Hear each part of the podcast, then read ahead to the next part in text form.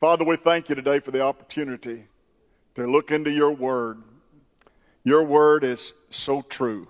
Your word is anointed. Your word is sharper than any two edged sword. Your word, O Lord, is light for our path. Your word, O God, is food for our spiritual man.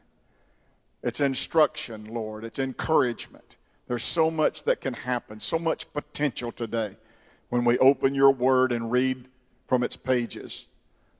I pray right now, O Lord, that you would let the words of my mouth and the meditation of my heart be acceptable in your sight, O Lord, our strength and our Redeemer. There was men of the tribe of Issachar that the Bible said they knew the times and they knew what Israel should do. I think we need more than ever right now some men of the Issachar that uh, know the times that we're living in and know the things that we need to do. These are perilous times, as we spoke last Sunday. The perilous means dangerous times. There's 120 wars that are going on on the globe right now, and probably many more we don't know about. There's pestilence everywhere. There's a terrible plague that is on this country that's uh, killed billions of people in the world. It's a, it's a very difficult time that we're living in. And if we're not very careful, we'll succumb to a spirit of fear. And the Bible says, God hath not given us a spirit of fear. Fear is a spirit, then, right? It's a, it's a spirit. In fact, the Bible tells us that spirit of fear can come upon people and, and cause them to, their hearts to fail them. They can become physically sick because of something spiritual. In fact, the Bible said in the last days, men's heart would fail them for fear of what is coming upon the world. But I want to tell you, God doesn't want you to be fearful and frightened. God wants you to be confident and to be assured that He is in control. You need to know right now that God is in control. Well, Pastor, I don't know how you can say that with all that's going on in the world that's so frustrating and so confusing. How could God be involved in all of this? The Bible says that the eyes of the Lord run to and fro in the earth, that God is not unaware of what's going on right now. In fact, He told prophets years ago that this time would come, and you can take those prophetic uh, utterances, and you can take the newspaper and read almost simultaneously in both of them. And even the most critical and skeptic of all uh, expositors and interpreters of the Bible will have to admit that these are unprecedented times. And the Bible tells us these times would come. And he, when it does come, he said, Don't be frightened and don't be afraid. Lift up your head and rejoice because your redemption draweth nigh. God is in control, and God has a purpose. Now, that verse that we all love so much, and we quote it probably as much as any other verse in the Bible, is Romans 8 and 28, and it says, All things, all things, good things, bad things, happy things, sad things, all things work together I, I, preach from that verse sometimes and talk about the chemistry of the, uh, of the event. That God, and, and it, is, it isn't that, that uh, things, it's God. And the correct rendering is God causes all things to work together for good to them that love the Lord, who are the called according to his eternal purpose, which was given to us in Christ Jesus before the world began. I sometimes hear folks sing, When he was on the cross, I was on his mind. Well, I want to tell you, you were on his mind long before the cross, before the world began, before he waved his hand and filled the heavens with stars, before he took his finger and drawed the boundary lines of the oceans and the seas. Before he ever uttered the words, Let there be light, you were on his mind. And God knew about you before the world began. Wow. In fact, I'm going to read a, a passage right here that lets us know that God knows us when we weren't even formed or shaped. Listen to it in Ephesians chapter 3 and verse 11. Unto me, who am less than the least of all saints. Now, brother, you would think that the Apostle Paul would uh, really feel a, a lot of, of himself, that he accomplished a lot of things, but in his own description, he said, I am less than the least of all saints. How can someone who wrote over half of the New Testament, how can someone who is called the architect of the church, how can someone who is called the Aristotle of the first century, how can that person say, I am less than the least of all saints? To me, who is the least of all saints, is this grace given that I should preach among the Gentiles the unsearchable riches of Christ, and to make all men see what is the fellowship of the mystery, which from the beginning of the world hath been hidden in God, who created all things by Jesus Christ, to the intention that now unto the principalities and powers in heavenly places might be known by the church the manifold wisdom of God, according to the eternal purpose which He purposed in Christ Jesus our Lord. We're going to preach today about this mysterion, which is the mystery. The Bible said, Great is the mystery of godliness. Great is the mystery. And the Bible says that in these last days, God hath chosen to reveal this mystery, to unravel some of the uh, hidden truths and the hidden things that Paul called unsearchable riches of the glorious gospel.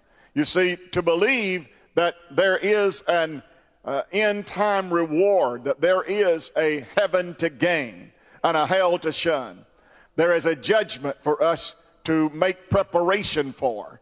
There is uh, great attention that should be given to the fact that one day this whole world is going to be changed.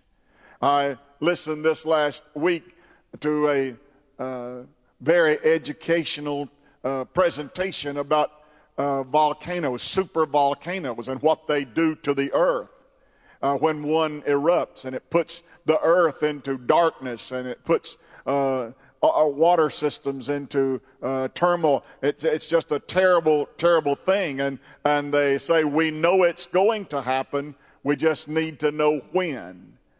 But I want to tell you, the Bible said when you hear about earthquakes and when you hear about disasters and catastrophic things that take millions of people's life in one event, in fact, the Bible tells us in the book of Revelation that at one time the whole one third of the earth's population will die by some terrible, catastrophic uh, event. So don't be so attached to this world. The Bible said, Heaven and earth shall pass away. The cars we drive, the houses we live in, the streets we walk on, all of that one day will pass away. But he that does the will of God abideth forever and forever. Can you say amen to that? In other words, this old world is going to shake and tremble and fall apart, but those people that are devout in their faithfulness to God, they will endure forever. Praise God. That's shout material, isn't it? to know that God has so purposed that none of that wrath and none of that evil shall befall the people of God. That it's in God's purpose to plan a way of escape. The Bible said that sudden destruction would come upon people, that they would believe a lie. And the, the Bible said, and they shall not escape. You see, God has given to us the security and the safety of being in Christ. Our lives, the Bible said, is hid with God in Christ.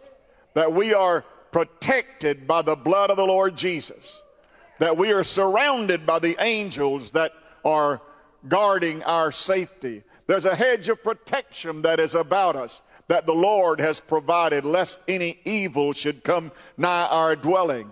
That in all things we are made to be more than conquerors through Jesus Christ who loved us and gave himself for us. Now, it's true, the great tribulation is going to be a terrible time of wrath. Terrible time. The, the whole tribulation period, that whole ordeal is about the day of Jacob's trouble. It's about God's dealing with Israel. But it's not just a, a regional uh, Mesopotamian thing, it's not just a, a Mediterranean Sea kind of thing. It, the Bible says it would reach all over the world. In fact, the Bible said in uh, 2 Thessalonians 2 and 6 that only he who now letteth will let until he be taken out of the way. Notice those words taken out of the way. The one thing that is holding this world together right now is the righteous people that are on this earth. The people of God are the salt, and the people of God are the light that's maintaining what uh, little there is right now. And after they are gone, after they are gone, this world begin, will begin to rot and come, come apart. You see, there are people who are believe that the church will go through the entire 84 months of the tribulation period, seven years of the tribulation period. There are others who believe the church will be raptured in the middle of the week or in 42 months of the tribulation period. There are others, hallelujah, and I'm one of these, that believes that the true church will be raptured and caught up to meet the Lord in the air before the tribulation period. Uh, I believe that for several reasons. One is that the Philadelphian age is the day of the open door. It's the day of, uh, of the gospel being preached. It's the, the day of opportunity to, to receive the Lord Jesus. And that, that will remain that way until the last Jewish soul comes to Christ. When the last Gentile soul comes to Christ, then the Bible said that that end would come. It would come. Now, in Revelation 3 and 10, Jesus revealed to John on the Isle of Patmos these words Because thou hast kept the word of my patience, I also will keep you from that hour of temptation that shall come upon all the world, all them that dwell upon the face of the earth, who received not the love of the truth that they might be saved. Then who is the tribulation period for? It's for those who received not the love of the truth that they might be saved. Am I preaching to save people this morning? Am I preaching to people who have received the love of the truth? Am I preaching to people that has had that relationship with the Lord Jesus? Well, then I'm telling you, the tribulation period is not for you. It's not for you. 1 Thessalonians 5 and 9, because thou hast kept the word of my patience, I also will keep you from that hour of temptation that shall come upon all the world, not just a region, but upon all the world to try them that dwell upon the face of the earth. Hallelujah in Isaiah 20 and 20, 26, the Bible said, Come, my people. Has God still got some people? Is God going to have a people? Is God going to have people that are faithful and true that will remain devout and will remain faithful to Him? Come, my people, and enter into thy chamber and shut the door. Who said, I am the door? Jesus. He said, I am the door, and if any man shall enter in by me, he shall be saved. Come, my people, enter into thy chamber and shut the door about you while the Lord comes out of his place for a moment and a season to punish the inhabitants of the earth. then folks, the tribulation period is not, not for us. Not for us. For God, 1 Thessalonians 5 and 9, for God hath not appointed us. It's not in his purpose. It's not in his plan. It's not in, not in his posterion. It's, it's not in his, his mysterion. It's not in his mystery. It's, it's not in uh, all of those things. It is in the purpose of God that you shut the door about you and receive protection from the wrath which is to come. And it can't happen until you're gone. Only he who now lets will let until he be taken out of the way. Then, when is then? When we're taken out of the way. Then shall that wicked, speaking of the Antichrist, then shall that wicked be revealed, whose coming is after the working of Satan with all power. Praise God, I know that we won't be here when that happens. Because for any Antichrist to arise with all power, then God's people have got to be gone. Because Jesus said in Acts 1 and 8, But you shall receive power after that the Holy Ghost is come upon you, and ye shall be witnesses unto me in Jerusalem, Judea, and Samaria, and unto the uttermost parts of the earth. Amen. God hath not appointed us to wrath, but to obtain salvation. John 14, let not your hearts be troubled. You believe in God, believe also in me. For in my Father's house are many mansions. If it were not so, I would have told you. I go to prepare a place for you. And if I go away, I will come again and receive you unto myself, so that where I am, you can be also.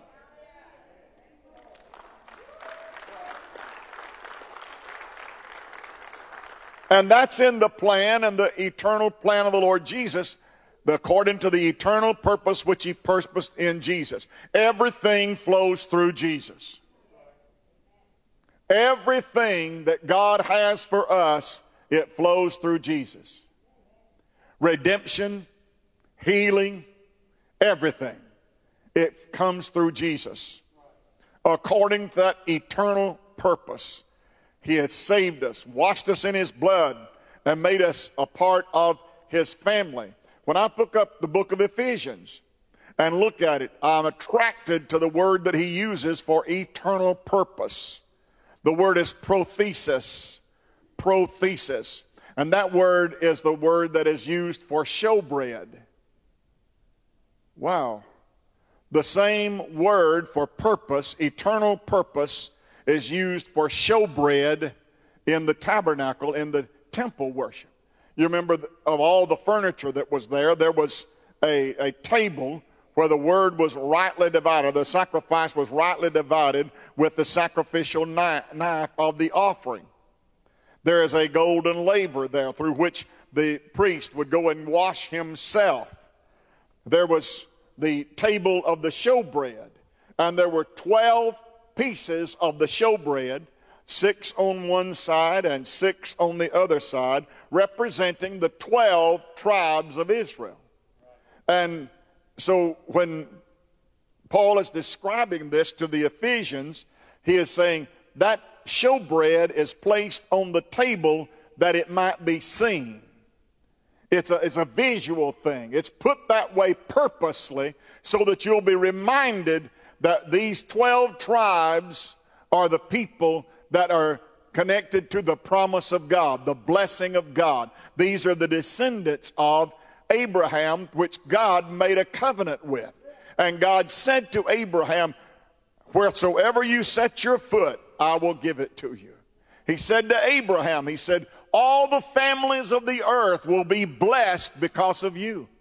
He said, To your descendants, I will be a blessing, not a cursing. I will be a blessing to all of your descendants, all of your sons, all of your daughters. I will be a blessing. I will bless them that, that love you. I will bless them that bless you. I will curse them that hate you. Your enemies will be my enemies, God said. because I have this covenant with you. So when that priest would come into the holy place, before he could go into the Holy of Holies, he had to go through these processes. He first had to go over into the golden laver and wash and cleanse himself.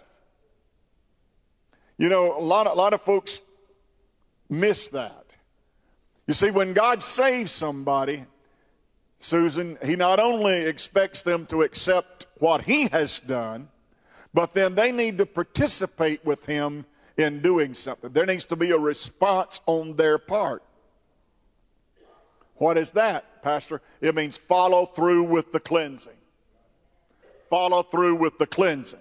Now that's old time preaching right there. That's a that's that sanctification model that uh, we used to preach about, but don't preach about it much anymore. But I want to tell you, sanctification, the Bible said, for this is the very will of God, even your sanctification. Amen. And the Bible said, Jesus prayed and said, Father, sanctify them that they may be one, even as you and I are one. So then, this sanctification is an experience with God that you participate with Him in the fact of you becoming a new creature in Christ Jesus. You just don't walk like you used to walk, and you don't act like you used to act, and you don't talk like you used to talk and there's not any filthiness, and there's not any of those worldly and fleshly ambitions and desires that don't, don't please God. You've gone about the process of maturity. You've gone about the, the process of eliminating everything that is not, not righteous and not godly uh, out of your life. And that's a noble venture. It's a good thing that people get sanctified. I believe in sanctification. I believe it like John Wesley believed it. He believed it's a second definite work of grace. In other words, he, he believed there was a salvation experience and then there was a sanctification experience. Amen. And then there was a baptism in the Holy Spirit. Our old timers used to testify and they'd say, I'm glad I'm saved, sanctified, and full of the Holy Ghost. And about every one of them would say that in testimony service. Saved, sanctified, and filled with the Holy Ghost. Oh, blessed be God. That just thrills me to say that again. Hadn't heard it in so long. It just kind of makes me feel good to say it again. But that's the way we used to believe, and that's the way we used to preach. And when someone did something unchristian like, we'd say, he just came unsanctified. Had a guy say one time, I'll just lay my sanctification down for a few minutes and solve this problem.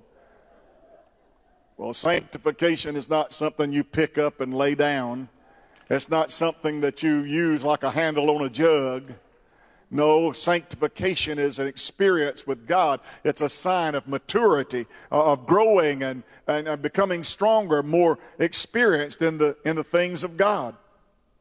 In Romans 9 and 11, Paul said to the Romans, For the children being not yet born, neither having done any good or evil, that the purpose of God according to election might stand, not of works, but of him that calleth. Is there anybody here that heard the call? The Bible says it's a holy calling. A holy calling. When God allowed your heart to be convicted of sin and you felt the need to repent and to come to God. Amen. And that's something that is so essential is conviction. Unless you have conviction, you won't get saved. Unless the Holy Spirit convicts you of sin, the Bible said, No man calleth Jesus Lord but by the Holy Spirit. That no man has this opportunity to know God and walk with God and experience His goodness and His favor, but by the invitation of the Holy Spirit. God, I believe, is calling the church today for us to draw closer to Him and for us to lay aside every weight that doth so easily beset us. The Bible said, Wherefore having these promises, 2 Corinthians 7 1, wherefore having these promises, dearly beloved, Who is he writing to? Church. Church people. Saved people. Saved, sanctified, Holy Ghost filled people.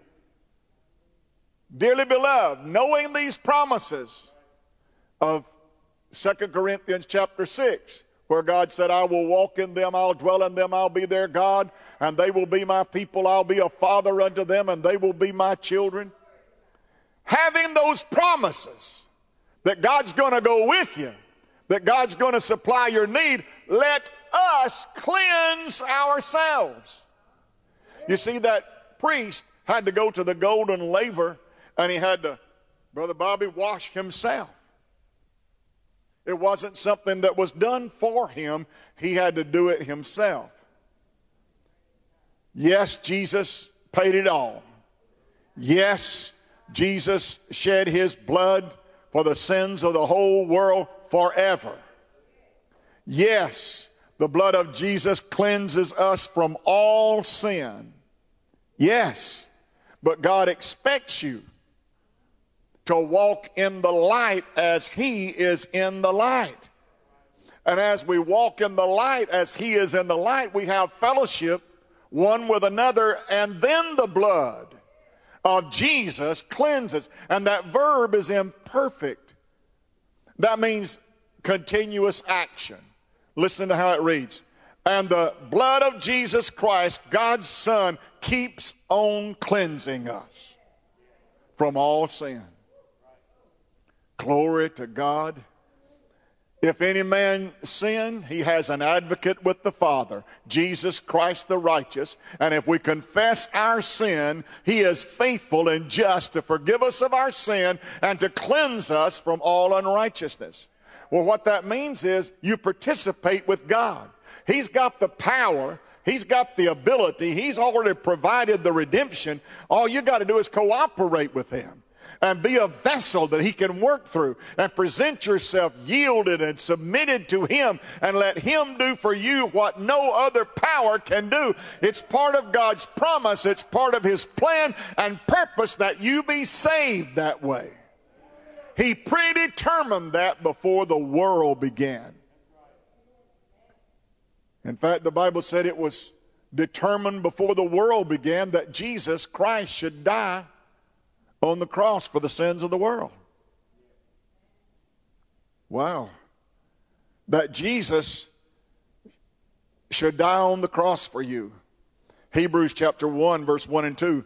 God, who at sundry times and in divers manners spake in time past to the fathers by the prophets, hath in these last days spoken unto us by his Son, whom he hath appointed heir of all things, by whom also he made the worlds. You mean the same God that made the worlds It's the God that determined that salvation by grace through faith is the accepted means of getting in right relationship with God. Predetermined, foreordained. So, someone that comes along now telling me about all of these gods that are worshiped around the world are the same one. God said, Thou shalt have no other. Somebody say, No other. Thou shalt have no other gods beside me. God said, I won't put up with polytheism. That means many gods. Bible said, Thou shalt worship the Lord thy God, and him only shalt thou serve. God has put this thing down in such a way as part of his, his plan and his purpose through the ages has everything to do with what Jesus did at Calvary's cross. Boy, that's good stuff. So salvation wasn't just dreamt up by someone, it was God's prothesis. It's something that is exhibited. Now, if you blend that same word for the showbread, is the same word that is eternal purpose. Now, why did he use the same word for showbread that he used for God's eternal purpose? Because it is something that God has put on display. with re- reference to the promise and the covenant of God with Abraham. For you see, the church, this is real controversial, the church has become God's people in these last days, much as Israel in the Old Testament was God's people in the OT. Amen. In fact, was it Paul Dunn that said, We are the wild olive branch that was grafted into the original vine? His original people was the Israelites, the children of Israel. And we who are Gentiles weren't included in that. But because of God's predetermined purpose, eternal purpose, He says to us, I'm going to include you. I'm going to get you grafted into this original tree, this original olive branch. And you thought they were doing those for rewards at uh, the Olympics. What that olive branch is, is when there's something between you and another, extending the olive branch is making the first move to say, I want to have peace with you. I want our relationship to be healed.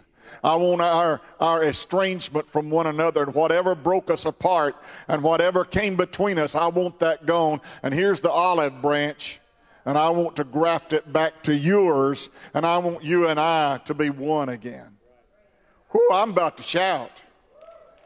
Because you see, in the Garden of Eden, God had something planned that He wanted to be eternal, but because of sin, because of sin, the Bible said your sins have separated you and God. And the Bible says in Romans, if when we were enemies, we not only were estranged, we were enemies. For if when we were enemies, God sent his son, God sent the olive branch in the person of the Lord Jesus and extended it to us and said, I don't want us to have this chasm between us anymore. I don't want you to be estranged from me anymore. Here, here's the method, here's the way, and we can be restored to fellowship and we can walk in oneness again. We can walk in fellowship. Here's the olive branch, and we'll graft it into this original vine. I'm so glad he did that, aren't you? I'm so glad that he broadened the perspective and, and included every one of us. The purpose of God is in, in redemption. He's put redemption on display. Jesus, the Bible said, if he could be lifted up, he's that showbread. He's the very image of the invisible God.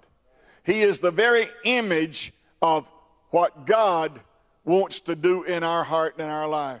And the Bible said, if Jesus is lifted up, where he can be seen. If the showbread can be lifted up in such a way that he can be seen, then all who see and believe will know the message of the olive branch because that's knowing who Jesus is and knowing what Jesus does. When Moses walked out in the midst of those children of Israel that were dying from snake bite, do you remember when you were snake bit?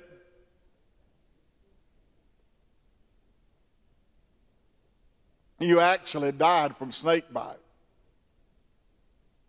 Pastor, I won't get close enough to a snake to bite me. I run as hard as I can when I see one.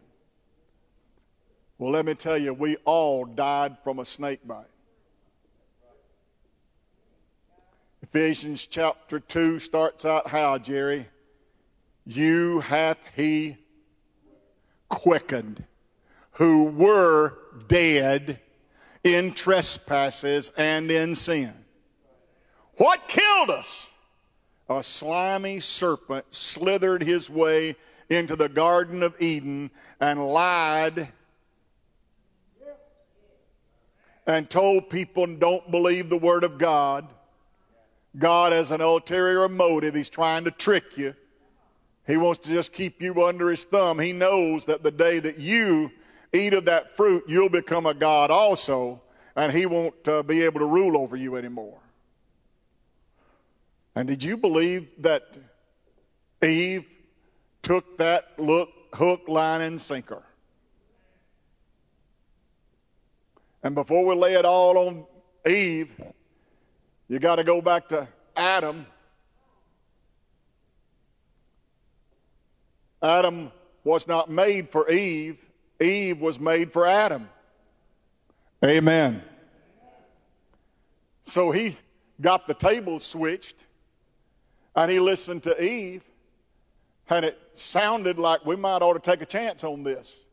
And next thing you know, God comes down and Adam is hid and he's taken some fig leaves and sewed them together to hide his nakedness. And God calls for him, Where are you, Adam? Where are you? And he said, I'm hid. And he said, Why are you hid? He said, Because I'm naked. And God said, Who told you you were naked? And the first signal of redemption begins to flash the red light of salvation and redemption. Because the Bible then says that God took animal skins and sewed them together to make clothes for Adam and Eve.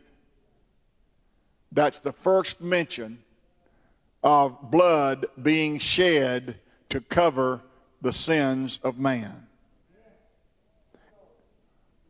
Whew. That's the first mention. It's called the Proto Evangelium.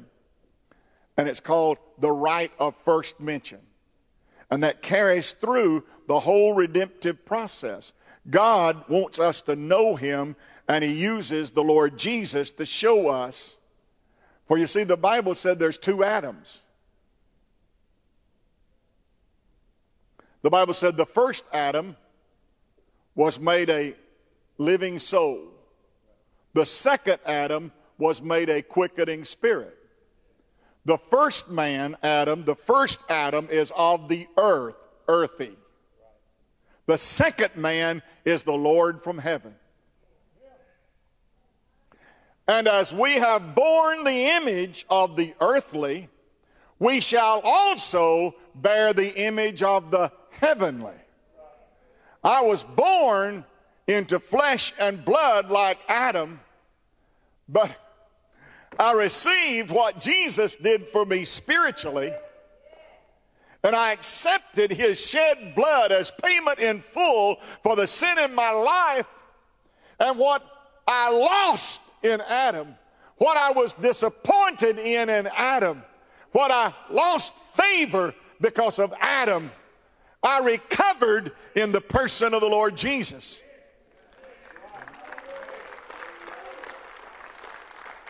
For as in Adam all die, even so in Christ shall all be made alive. Whoo! The first Adam killed us, the second Adam resurrected us. The first Adam breached our covenant, the second Adam mended our covenant. Whoo, somebody ought to be in the aisle. Glory to God. Are you kidding me? That Jesus did all of that for us? And Jesus said, If I be lifted up from the earth, I will draw people like a magnet. I'll draw people to me.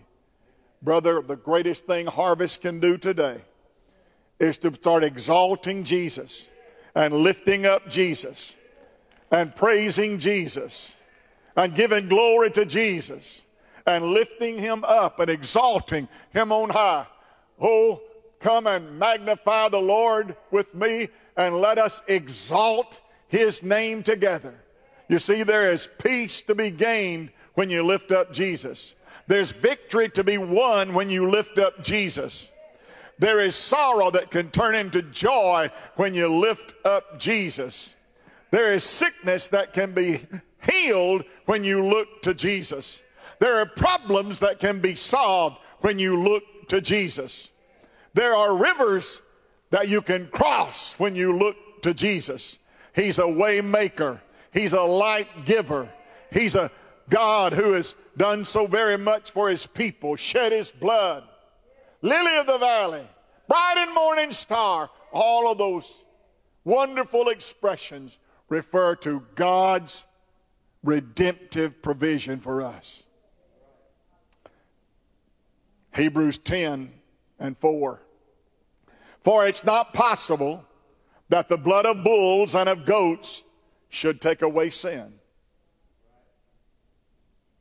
Well, Pastor, you told me about a day of atonement and a day of purification when every Jewish person brings his sacrifice to the temple, and the priest takes his sacrifice and goes back into the temple and sheds its blood, drains it of all of its blood, and then takes that sacrifice and attaches it to the altar and offers it up so that conviction can be cured.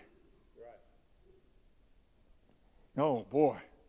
How can I get this old convicting spirit off of me, Brother Jerry?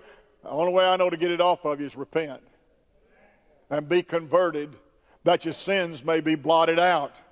For it was not possible that the blood of goats and bulls should take away sin. They indulged it and covered it up, but they couldn't take it away.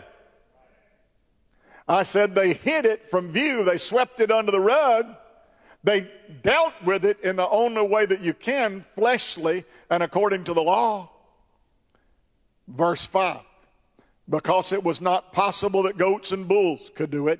Wherefore, when he cometh into the world, he saith, Sacrifice and offering thou wouldest not, but a body hast thou prepared for me. Glory to God. What goats and bulls and the ashes of a heifer could not do, God did in the person of Jesus. For you know that you were not born again of corruptible things such as silver and gold, but by the precious blood of Jesus, the spotless lamb, the innocent representative of God's love and grace to every one of us. Verse 6 In burnt offerings and sacrifices for sin, thou hast had no pleasure. In other words, God said, I was just waiting on introducing to you the greater way of salvation. I, I, I tolerated the offering of animals. I tolerated that, but it wasn't what I really wanted because that was a temporary, it was a intern kind of a thing. That these goats and bulls took the place of the real sacrifice. God said he had no pleasure in that burnt offerings and sacrifices. Verse 7 Then said I, Lo, I come. In the volume of the book it is written of me, To do thy will, O God. Above, when he said, Sacrifice and offering and burnt offerings for sin thou wouldest not, neither had pleasure therein, which are offered by the law. Verse 9 Then said he, Lo, I come to do thy will, O God. And he taketh away the first that he may establish the second.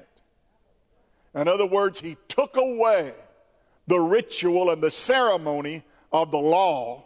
He took away that form of indulgence that they had been involved in since the days of Moses in the tabernacle in the wilderness. And God said, I never did have pleasure in that. I always had a better way. And He said, God took that away so that he could introduce the better. Somebody say better. The better, the one that would really work. Lo, I come to do thy will. He taketh away the first. Why did he take away the first? That he may establish the second. So that he could help people get it right and receive the Lord Jesus. Verse 10 by the which will we are sanctified, there's that word again, through the offering of the body of Jesus once for all. Somebody say, once for all. Once for all. Once for all. Once for everybody. Once for all time. There will never be another Calvary You know why there won't be another Calvary? Because there'll never be a need for another sacrifice for sin. God doesn't have a better way than Jesus. God doesn't have an alternate plan. God doesn't have a substitute amendment. He says, This is the way it is. It's how I planned it from the beginning of the world. And he said, It's still true today that through blood of Jesus Christ you can be washed and cleansed and made a new creature in Christ Jesus. And every priest standeth daily ministering and offering oftentimes the same sacrifices which can never, somebody say never, which can never take away sin. Verse 12, but this man.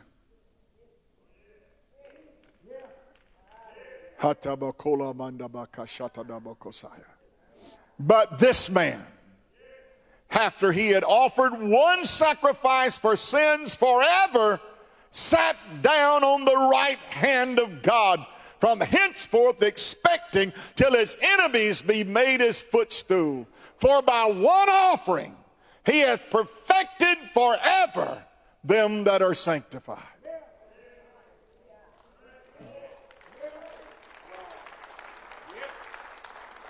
By one offering, once for all, he offered himself for the sins of the whole world. In 1 Peter 1, verse 18, for as much as you know that you weren't redeemed with corruptible things, silver and gold from your vain conversation received by tradition from your fathers, but by the precious blood of Jesus, as of a lamb without blemish and without spot, who verily was foreordained. Somebody say foreordained. That Jesus should die for the sins of the world was foreordained before the foundation of the world. Are you seeing that? foreordained purpose, plan of God. It was foreordained that Jesus would die for the sins of the whole world. It was manifest in these last times for you. Wow. Who by him do believe in God, that raised him up from the dead and gave him glory that your faith and your hope might be in God. John will refer to it in the 13th chapter of the book of Revelation, verse 8. Christ the Lord was the lamb slain from before the foundation of the world, the purpose of God in redemption, the purpose of God in time when our first parents were placed in paradise. They disobeyed the mandate of God, but did God forfeit his plan? No. Did the purpose of God fail? No. In fact, God knew all about that when it happened. There in that garden was the first sacrifice the blood of that innocent animal. Let me hurry. Come on, Melissa. Maybe they'll think I'm quitting. You see, when they drove them out of paradise. The Lord put a gate. He put a gate at the entranceway to paradise. And the Bible said He put a cherubim there. A cherubim is a place of welcome. In other words, God said, I've got to send you away I've got to get you out of the garden, but I'm going to place the welcome mat there, and I'm going to put the cherubim there, and oh, yes, I'm going to put an altar there. God put a welcome home sign, and then He put an altar there.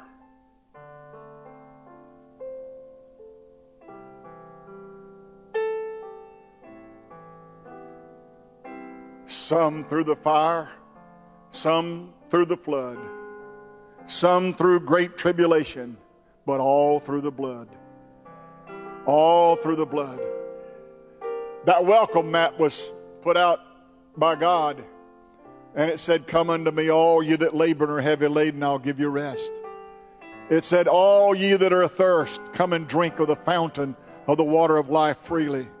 God's got that welcome mat today in that same place saying, I had to drive you out, but here's how you can get back. Here's how you can be reconciled. Here's how we can make this thing work. Here, here's how we can go about this. Oh, that's so good. Ye shall be unto me a kingdom of priests and a holy nation. The purpose of God in redemption didn't fail. You know, in Revelation, I'll preach this next Sunday. In Revelation 7, I believe it is. It's verse 12. And the Bible says in verse 1 and 2 that I looked into heaven, chapter 12, verse 1 and 2. I looked into heaven, and he said, I saw a woman. Women, you ought to holler amen because y'all are going to be there. Women, I saw a woman, and she was standing in the sun. There appeared a great wonder in heaven, a woman. Well, John, why was it such a wonder that there's a woman in heaven? A wonder in heaven, a woman clothed with the sun and the moon under her feet, and upon her head there was a crown of 12 stars. Next verse. And she, being with child, cried, travailing in birth, and pained to be delivered. Next verse. And there appeared another wonder in heaven. And behold, there was a great dragon having seven heads and ten horns and seven crowns upon his head. And his tail drew the third part of the stars of heaven and did cast them to the earth. And the dragon stood before the woman which was ready to be delivered for to devour her child as soon as it was born. That woman represents Israel. For 400 years after Malachi, there was no message from God. There was no word, there was no prophetic utterance. And one day, a teenage girl was at a well in Nazareth, and an angel named Gabriel appeared to her and said, You're highly favored among women.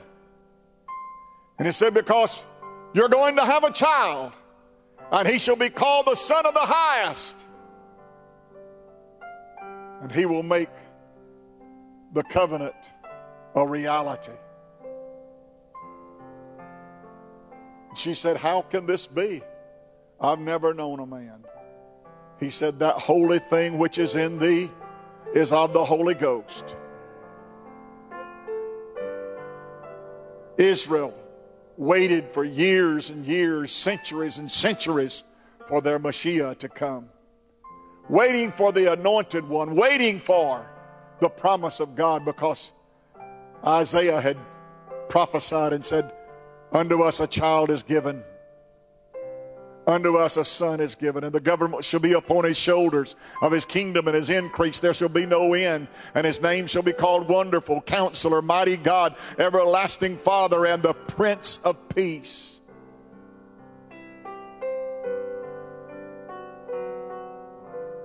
Israel waited and waited and waited. And unfortunately, 2,000 years later, they're still waiting still waiting. But the Bible said there was a man child involved in that typology. That man child is the person of the Lord Jesus Christ, the one that will rule the world, the one that will reign forever and forever. The dragon, I'll quickly go through this. We'll explore it some more next Sunday. The dragon, the Bible said, has stars and all these things about him, but he is none other than Lucifer himself. He says that he led a revolt of a third of heaven. And angels, the Bible said, that aligned themselves with him. They were cast down. The Bible says in 1 Peter that they're reserved in chains of darkness, waiting for judgment to be judged by God. And if God spared not the angels who sinned, but cast them down to hell, Lucifer led them in a revolt that brought them into captivity. And that same Lucifer is standing today trying to kill the child, trying to kill the man child. Everything God does, Lucifer is opposed to it. Everything that God, every effort that He makes to change things for the good, Satan is there to oppose it. And I want to tell you, he is your enemy, he is your adversary. He is plotting right now to destroy you. He is right now scheming and coming up with uh, devices that he can use to cause you to fail God and cause you to miss realizing what God wants you to be. He's right there. If the devil, he tried his best to kill Jesus when he was a baby. The Bible said Herod Antipas killed all the male babies in an attempt to kill the baby. He used the strong, conquering Roman government to put that baby when it grew up on a cross. And he was crucified and died for the sins of the whole world. Satan thought he'd finally done it. Finally done it. But I want to tell you, upon the first day of the week, about the dawning of the day, Satan came a calling and he said, Oh, death, have you still got Jesus? Oh, grave, have you still got Jesus? And both of them cried and said, No. He broke the bonds, he broke the fetters. He arose from death, rolled the stone away, and he is risen indeed. And because he lives, all of us can live too because he is risen from the dead. We have a gospel to preach. We have unsearchable riches of a glorious gospel that can change people's lives. But now that dragon is trying his best to kill the church. Because who are we? We represent the man child. We represent the man child. We represent Jesus. We are ambassadors for Christ. Every one of you in this room, you're an ambassador for Christ. Are you ready to shout a little bit? Thinking shout, I know you're kind of docile, but think you could shout about something this morning. I'm going to give you something to shout about. Ambassadors for Christ even as God, for Christ's sake, we beseech you, be ye therefore reconciled unto God, now that we are become ambassadors. You know what? The first thing that happens when war and turmoil is about to happen, war is about to be declared, you know the first thing they do? They call home all their ambassadors. One of these ordinary days, just like this day, a trumpet's going to sound, and the Lord, hallelujah, will appear. And all of the ambassadors are going to be called home because this world is not going to be a fit place for ambassadors of Christ to be. And God has provided a great eternal purpose where every one of us can go to be in the presence of God. Hallelujah. That where He is, we can be also. How blessed is that thought. So then, nothing ever comes along that surprises God. This pandemic didn't slip up on God, Cindy. It's not something that took him by surprise. The war in Afghanistan, it didn't take him by surprise. He knew about it from the foundation of the world. The Bible calls him the one who inhabits eternity. Who inhabits eternity. He's in tomorrow.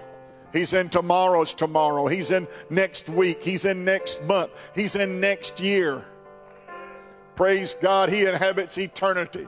He knows my rising up and He knows my sitting down. He knows my getting up and He knows my getting down, my coming in and my going out. He knows all about me. He knows my heart. He knows my worship.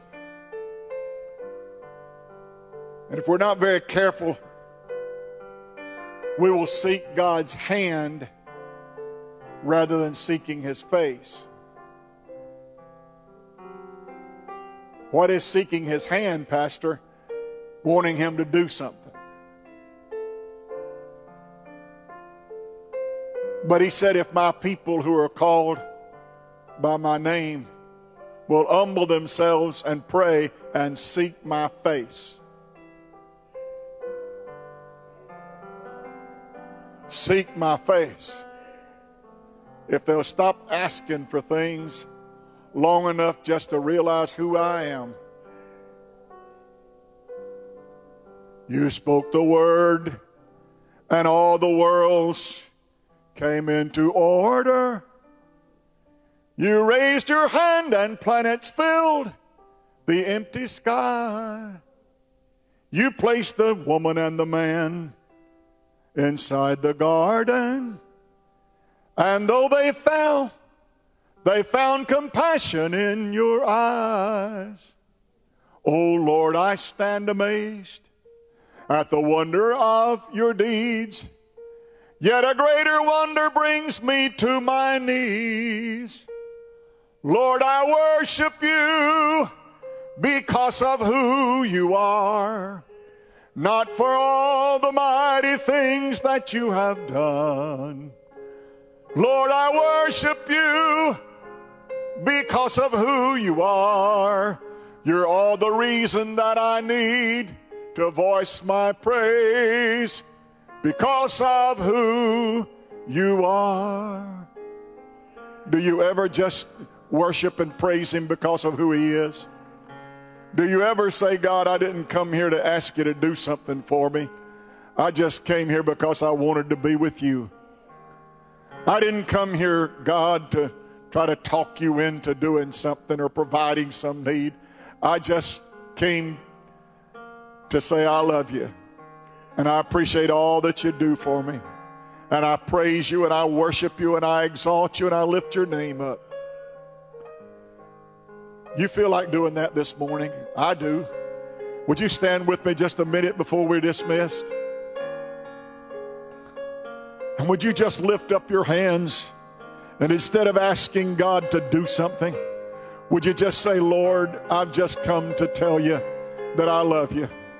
And I've just come to your presence to tell you that you're the Lord of my life and you're the Savior of my life. And that I love you and I worship you and I praise you.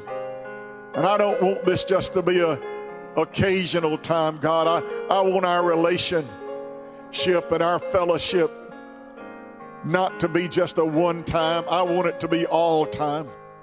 In the morning, I want to praise you. In the night season, I want to praise you. When I'm at work, I want to praise you. When I'm asleep in bed, I want my life to praise you. I want all that I am and all that I ever hope to be to give you honor and praise. I want to seek your face, not your hand.